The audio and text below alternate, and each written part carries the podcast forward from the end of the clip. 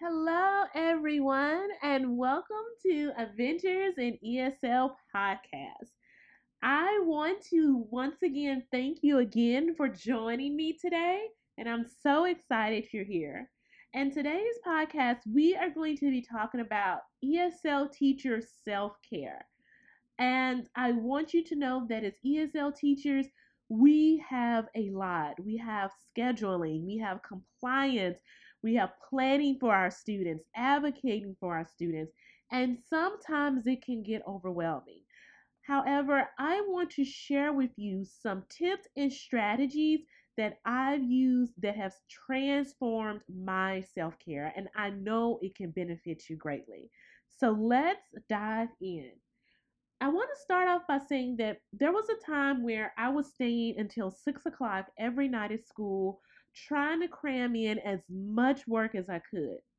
I was even waking up on Saturday and Sunday working hours on end, trying to plan lessons, trying to find activities for my students. And then finally, it just all blew up in my face. I was at a breaking point and I knew that I will not be able to keep going like this. I knew I couldn't sustain this. My husband had started to ask me, I see that you're really, really exhausted. I mean, why are you working till six almost every day and you're so tired? Around my third year teaching, I started to see teachers quit because they were so overwhelmed with the workload. And I knew, I was like, I love my job. I do not want to be in that same situation. I even started hearing some teachers murmuring that they were so stressed out because of teaching that they were on anxiety medication. And that's when I woke up. I love teaching and I didn't want to get burnt out and I didn't want to quit. So I immediately implemented the following strategies that I'm going to share with you today. The first one is so simple, but yet so hard to do. But I started doing it. I started to say no. I started to say no to extra professional developments that didn't fit my goals as a teacher. I started to say no to staying hours on end after school. And I started to say no to spending hours on weekend planning. At first, it was hard, and I have to be honest with you, it's still difficult to do. However, I know that we're in this service profession, and I started asking veteran teachers, and that's when they started giving me the advice that, you know what, I know we're here to provide a service, but it's okay for your sanity, for your mental health to say no. So if there's a professional development that I attend, I make sure that it is going to align with my goals. And when I attend one, eh, outside of it being mandatory, if I attend one voluntarily, I know that it is going to be a professional development that I am going to have a blast at. I also started committing to leaving school on time at the bell. This required for me to produce some extra reflecting, but I started doing it. I started to reflect on why was I staying late? And I was staying late preparing because I didn't have an effective system in place on how I should prepare for the day. So, once I got a system in place on how I could prepare for the next day, it saved me so much time and I was able to leave on time every day. So, let me provide you with an example. A lot of times after school, I was preparing like my board for the next day, putting up my work for the next day.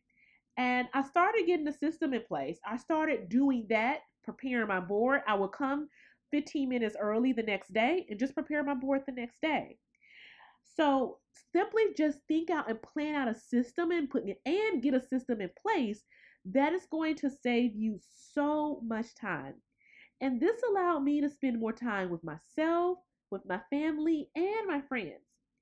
And guess what? When I was refreshed, I could teach with a clear mind. My mind wasn't cluttered and my teaching got better. I also want to suggest that before you get out the car every day, have a moment of silence. Use this time to pray, to meditate, or whatever you need to do to get your thoughts together for the day. I never set foot in the school building before taking this moment of silence to gather my thoughts. This helps keep me focused, calm, and gives me a clear vision of what I need to do for the school day. I also want you to know that you don't have to feel like you have to check everything off of your to do list for the day. I had this long to do list of everything I need to do for the day. It'd be like 20 things on it sometimes. However, I started reducing my to do list to three to four priority items that I had to do for the day.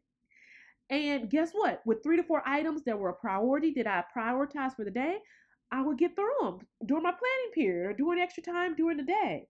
And if I didn't get through everything, I had to make peace with that. I had to make peace with the fact that I did my absolute best for the day. And I want you to do the same. If you have a to do list and you have three to four things on your to do list as a priority, and if you don't get to everything, it's okay. It's going to be there waiting for you the next day. And I want you to know if you decide to do a priority list and you don't get to everything, just make sure that you include that as one of the first things in your priority list for the next day. And above everything, I want you to know that your mental, physical, and social health is the priority. For you to teach your best, you as a teacher need to feel your best.